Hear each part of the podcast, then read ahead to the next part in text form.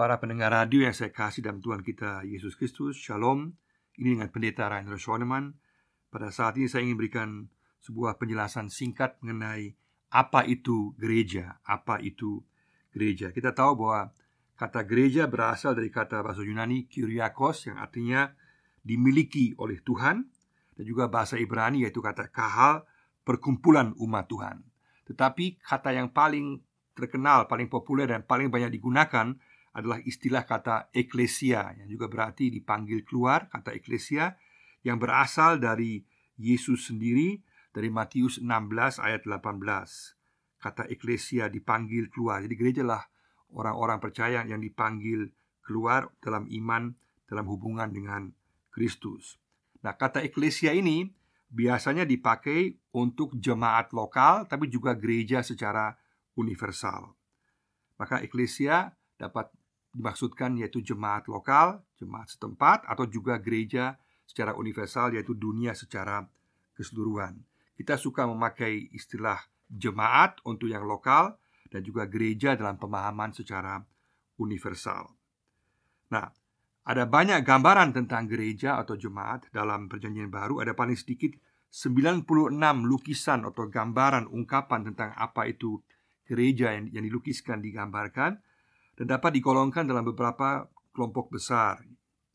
Intinya berkaitan dengan umat Tuhan, ciptaan baru, persekutuan dalam iman, tubuh Kristus, atau juga banyak gambaran-gambaran lain seperti garam dan terang, mempelai Kristus, duta-duta Kristus, atau ranting Kristus, surat Kristus, imamat yang rajani, atau keluarga Allah, sahabat Allah, pejuang melawan iblis, kemudian juga hamba yang dikuduskan, keluarga Allah, juga anggota Kristus adalah suatu tubuh rohani yang baru. Ada banyak lukisan-lukisan dalam perjanjian baru yang menggambarkan apa itu gereja dan secara keseluruhan kemudian oleh para pemimpin gereja kemudian dirangkum pada saat konsili di Efesus pada tahun 431 dan juga konsili Kalsedon 451 maka hakikat gereja adalah esa, kudus, katolis dan apostolis. Maksudnya apa? Esa artinya satu meskipun ada banyak sekali jemaat-jemaat lokal, tapi tetap gereja adalah satu dalam Kristus sesuai dengan Yohanes 17. Kudus artinya bahwa gereja dipanggil untuk hidup sesuai dengan kehendak Tuhan meskipun gereja warga jemaat orang percaya secara manusiawi tidak kudus tetapi dikuduskan oleh Kristus dan juga orientasinya adalah kepada kekudusan Kristus Katolis artinya universal, artinya gereja yang bersifat menyeluruh di seluruh dunia. Berarti gereja yang meskipun dia lokal, dia tetap dipersatukan dengan gereja secara universal di dunia ini. Berarti dia adalah bagian daripada gereja sedunia. Dan apostolis artinya kerasulan, artinya bahwa gereja dibangun di atas pengajaran para rasul. Inilah pemahaman dasar daripada gereja. Nah, saya ingin memberikan sebuah definisi yang praktis untuk kehidupan sehari-hari kita dalam pemahaman kita bergereja. Saya ingin sampaikan definisi sebagai berikut, yaitu gereja adalah umat yang mengaku Yesus sebagai Tuhan, berada dalam Kristus, dan hidup dalam persekutuan pelayanan yang bersifat holistis atau menyeluruh. Gerejalah umat yang mengaku Yesus sebagai Tuhan, berada dalam Kristus, dan hidup dalam persekutuan pelayanan yang bersifat holistis atau menyeluruh. Nah, pertamalah gereja adalah umat. Berarti yang merupakan fokus daripada gereja adalah warga jemaatnya. Gereja itu bukan gedungnya, bukan organisasinya yang pertama. Gereja adalah umat percaya, itu orang-orang persekutuan orang percaya, umat. Berarti segala jenis pelayanan segala jenis konsentrasi fokus harus pertama-tama kepada umat. Umat di atas segala organisasi, umat di atas segala bangunan fisik. Berarti orientasi harus kepada umat. Ini juga nampak bahwa gereja mula-mula sampai abad keempat tidak memiliki gedung gereja. Baru pada abad keempat ada gedung gereja yang diberikan sebagai hibah oleh Kaisar Konstantin yang menjadi percaya gedung gereja diberikan dalam bentuk gedung dan gedungnya berbentuk Romawi. Maka oleh karena itu maka kita punya gereja-gereja saat ini kebanyakan berbentuk Romawi, model Romawi Barat. Kalau seandainya yang berikan kepala suku di Wamena, mungkin bentuk gereja kita sekarang berbentuk Honai. Berarti bukan gedungnya yang menentukan, bukan strukturnya yang menentukan, tapi umatnya. Maka semua fokus pelayanan harus kepada umat. Nah, kalau gereja tidak memperhatikan ini, umat sebagai yang utama, maka nanti akan memiliki dampak yang negatif dalam segala pelayanan yang lain. Maka sekali lagi, gereja adalah pertama-tama umat. Umat yang bagaimana? Umat yang mengaku Yesus sebagai Tuhan.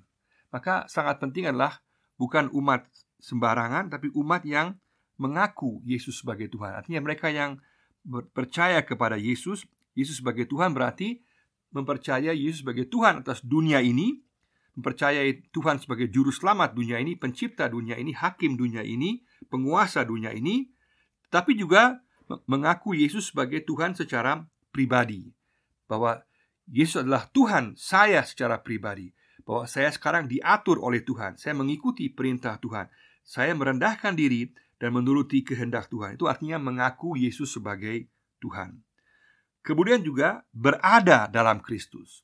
Selain pengakuan, juga berada dalam Kristus. Ini berarti dalam hubungan pribadi, berarti esensi iman Kristiani, kehidupan Kristen adalah berada dalam Kristus. Ada hubungan pribadi dengan Kristus. Kenapa ini penting? Karena hubungan pribadi dengan Yesus inilah yang akan berlaku kekal selama-lamanya.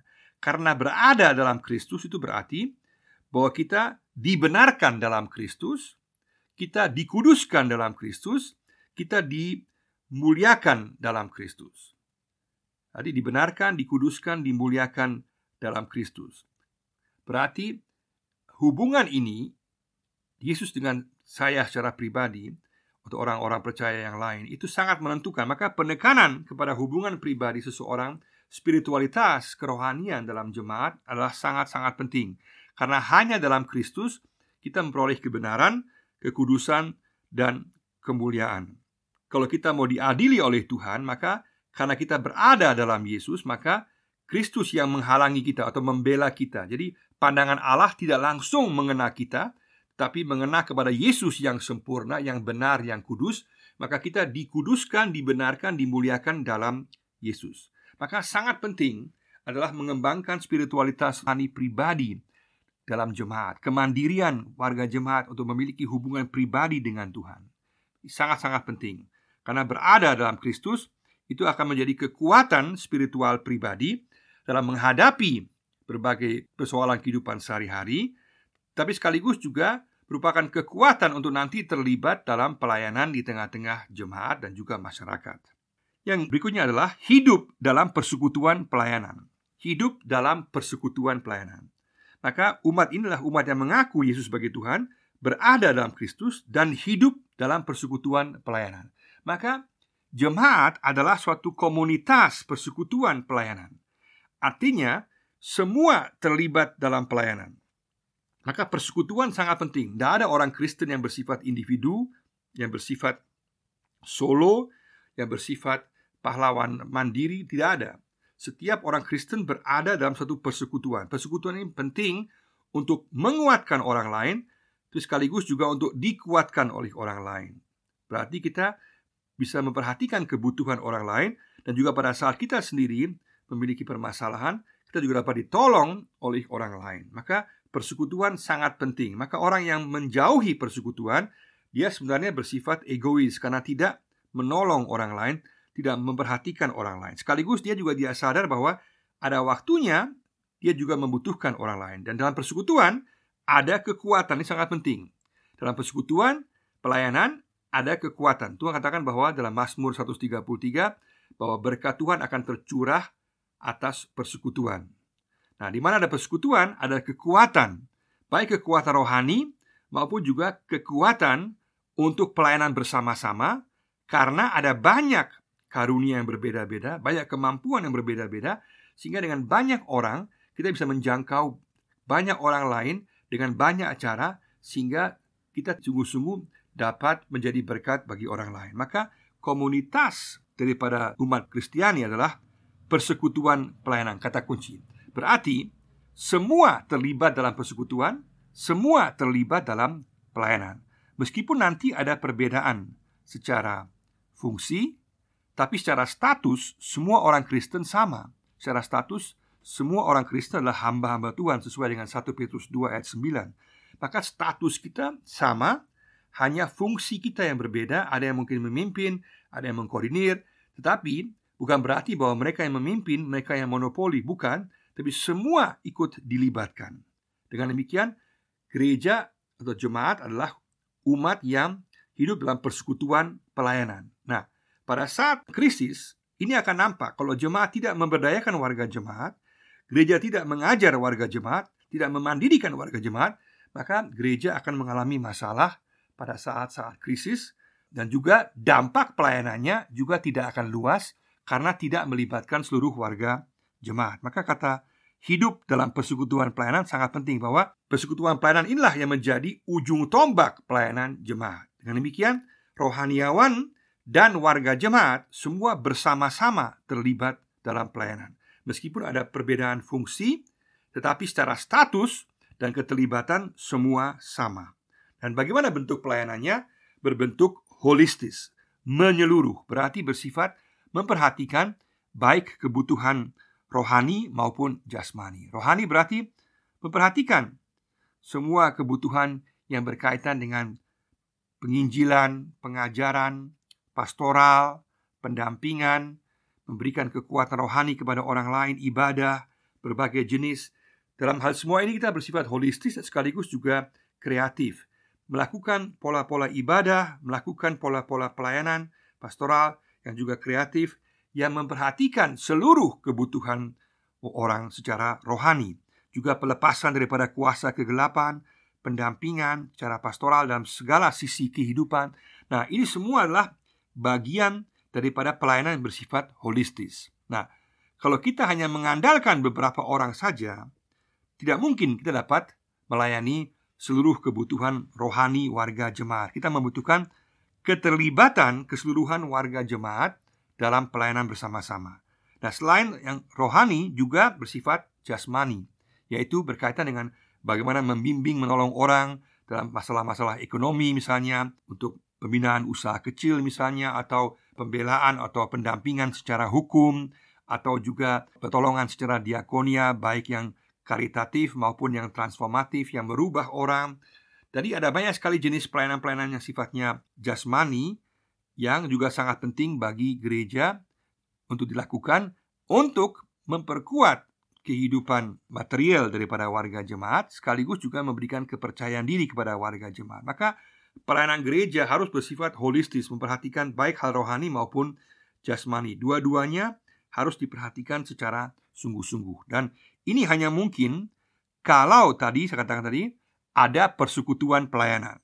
Kalau sekarang kita baca terbalik, pelayanan sifatnya holistis hanya mungkin kalau ada persekutuan pelayanan. Kalau ada banyak orang terlibat, berarti banyak orang dipersiapkan, banyak orang diberdayakan, banyak orang diberikan kepercayaan, dan mereka ada dalam satu persekutuan pelayanan di mana saling menghargai, juga saling menguatkan dan juga kemudian saling menolong.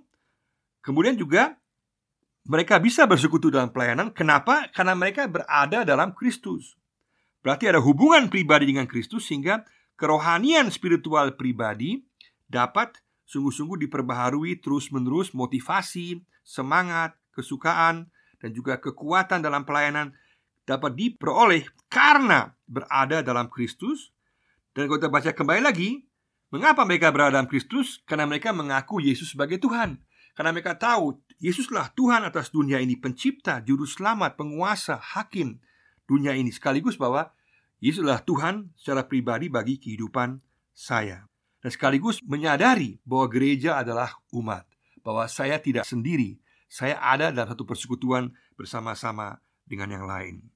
Maka pemahaman bergereja akan sangat menentukan terhadap hasil pelayanan.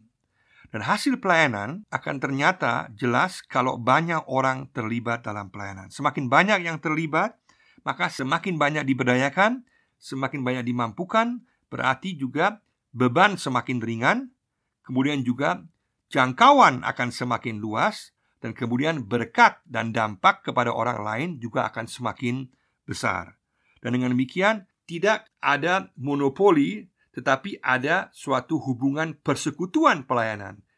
Dengan demikian ada suasana kerohanian, suasana kepedulian, suasana untuk memperhatikan kebutuhan baik rohani maupun jasmani yang ada dalam lingkungan jemaat kita atau masyarakat sekitar kita.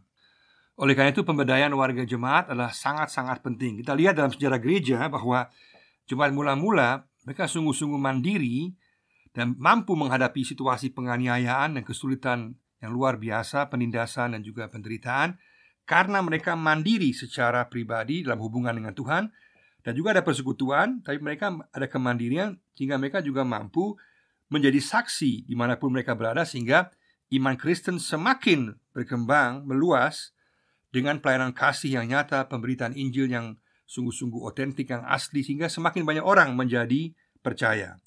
Di sini kita lihat bahwa pertumbuhan jemaat terjadi kalau kita memperhatikan kebutuhan-kebutuhan yang primer.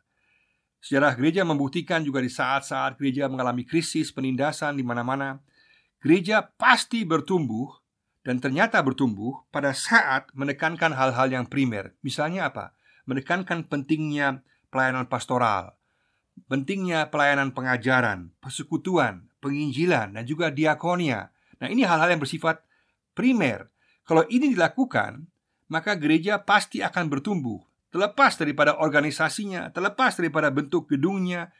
Lima hal ini, yaitu penginjilan, persekutuan, pastoral, pengajaran, diakonia, itu begitu sentral dan harus diterjemahkan dalam situasi lingkungan masing-masing dan sungguh-sungguh diperhatikan agar dapat menyentuh kebutuhan warga jemaat. Dan ini hanya hanya mungkin sekali lagi kalau kita melibatkan seluruh warga jemaat. Sekali lagi revolusi perjanjian baru adalah bahwa Roh Kudus diberikan kepada seluruh umat percaya. 1 Petrus 2 ayat 9 bahwa itulah revolusi yang baru bahwa sekarang seluruh umat percaya kita semua bersama-sama dalam persekutuan pelayanan dipanggil untuk terlibat dalam pelayanan yang dapat menyentuh dan menjangkau semakin banyak orang dalam lingkungan jemaat kita dan juga dalam masyarakat sekitar kita. Dalam saat-saat krisis akan nampak sejauh mana mutu jemaat kita dalam hal pengajaran, penginjilan, pastoral, diakonia, persekutuan. Nah, oleh karena itu maka sangat-sangat penting bahwa kita harus memberikan fokus kepada hal-hal yang primer. Yang sekunder juga silahkan, tapi yang paling utama yang primer. Karena hanya dengan hal yang primer, maka gereja jemaat akan mengalami pertumbuhan. Mari sama-sama kita menjadi gereja yang menjadi berkat, jemaat yang menjadi berkat. Sekali lagi, gereja adalah umat yang mengaku Yesus sebagai Tuhan, berada dalam Kristus dan hidup dalam persekutuan pelayanan yang bersifat holistis menyeluruh. Kiranya Tuhan memberkati tiap-tiap kita, memberkati tiap-tiap jemaat kita, sehingga menjadi berkat bagi banyak orang. Tuhan memberkati kita semua. Amin.